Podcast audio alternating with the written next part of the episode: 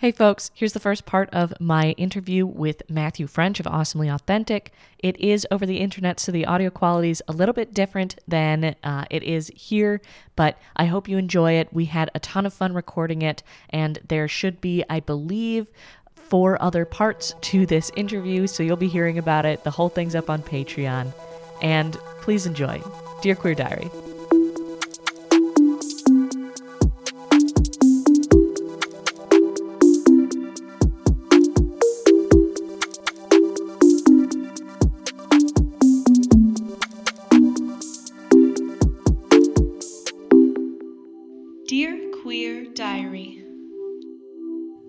Hello, everyone. I'm here with Matthew French from Awesomely Authentic. He's here to talk uh, to us about work and college and growing up in rural places. But how about you introduce yourself a little bit? Awesome. Thank you, Pipes, for having me. So, my name is Matthew French. I use he, him pronouns. Um, I'm on the journey of maybe using they. I'm still kind of filling that out in my life. It feels mm-hmm. good, but I'm also scared about it. So we're just kind of, you know, taking that as I grow as a person. Um, so yeah, so for my nine to five, I work at UNC Charlotte in Charlotte, North Carolina, doing employer partnerships and relationships where I get employers to hire college students. Um, and then my five to nine, I work as the founder and CEO of Awesomely Authentic, which is a 90s nostalgic branded company company that focuses on the journeys, careers, and college experiences of LGBTQ plus people, as well as the intersectionalities of other identities in those spaces. I do one-on-one career coaching, as well as working with colleges, universities to be more inclusive, and employers to be more inclusive so basically i'm awesome i would say on a scale uh-huh. of like 1 to 10 definitely a 10 yeah, pretty much uh, the whole package deal right there, uh, which is why I'm so glad to have you here on the show.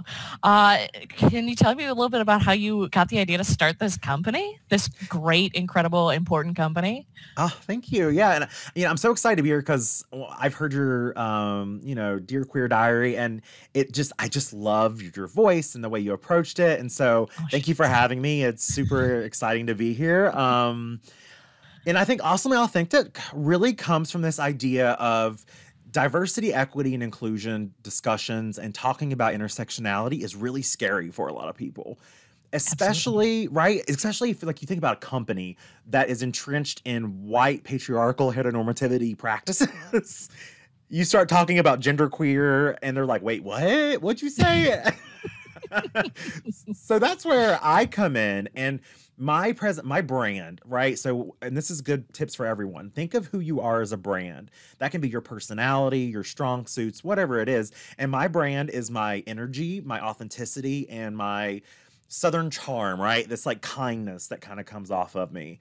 And so I branded that to be like, you know what? This conversation might be really difficult, but it's okay because I'm here. I'm here to teach you. I'm here to have conversations. It's going to be fun. I'm going to throw in some jokes, a couple curse words, and it's going to be all around 90s brightness, color blocking, Nickelodeon cartoon vibe and people just really seem to open up to it. They love the idea of it. And so I think that's where I see like my brand and even your brand pipes, how they intersect is our authenticity and our like our funness, right? I don't know if that's a word, but our funness. Yes, it is now. Absolutely.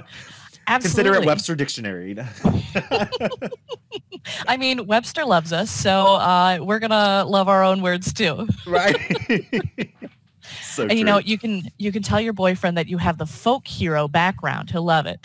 Oh yes. I have the folk hero background. I'm gonna make note of that. For those who don't know we were talking about d&d earlier before we came on air. So i will i'm trying i'm trying to learn that part of my creativity and imagination you know?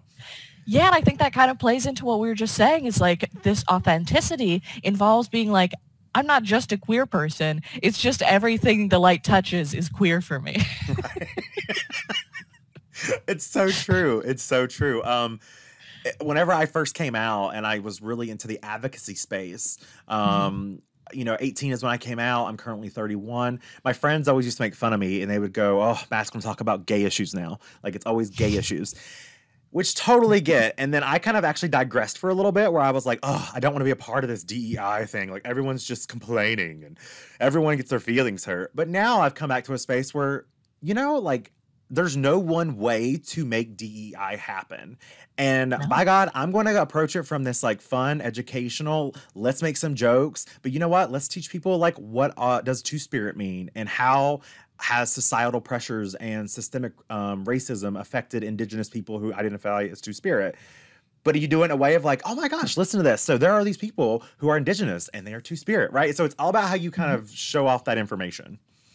Yeah, it's, you know, people are a lot more open to fun facts when you present them. I mean, obviously, what happened to the Native American people is not fun, but when you talk about, hey, this is how uh, there was this expression and it was so beautiful, mm-hmm. and you can turn that into something of, hey, look at what we can help make happen again and help support yes. and help open things up, then it's like, okay, yeah, this isn't just, oh, the past is sad. We all know this because it is. Yeah. uh, but it's, you know, we've got this possibility for a future where we include not only everything that we've learned in the last, you know, 300 years, mm-hmm. but all the stuff we used to know back then too that we've just sort of forgotten. Exactly. No longer, no longer just focusing on that Anglo-Saxon types of uh, vibes, but thinking back pure like I, I, always tell i'm like I tell my employers i'm like pure colonialism is what has made the culture you see today. And so you have to think through like breaking down people's perceptions of what is reality. And this is a good rule of thumb nothing that you think is real is actually real. It's things that have been created. Like a table is not actually a table. We have assigned meaning to a table and its use in our world, right? So you can always break down those structures and understandings by really getting someone to think about it. And that's where I find the most interesting type of conversation coming from. And I'm sure some people who are philosophy majors are probably like, yes, give me that philosophy life. Other ones are probably like, oh God, take away that philosophy life. What's really your approach? Well, and you know, I was a I was a psychology student, which sometimes people roll their eyes in the same exact way. But you know, we, one of the things we talked about was schemas and this idea of how do you recognize those things? Like, oh, a dog is a four-legged creature with you know yada yada fur and you know ears. But what happens if that dog has three legs? Is it still a dog? Because your definition had four legs. And that's you know mm-hmm. that's sort of the expansion that you can you can grow these things, and that's great. Yes. Uh, I wanted to make sure I gave you some time uh, to see, do you have anything that you want to plug? Totally. So definitely make sure to check out Awesomely Authentic, A W E S O M E L Y. A-U-T-H-E-N-T-I-C dot com. Definitely, I would say follow Awesomely Authentic on LinkedIn. And I'm also happy to connect with anyone on LinkedIn. You can find me under Matthew French and search Awesomely Authentic.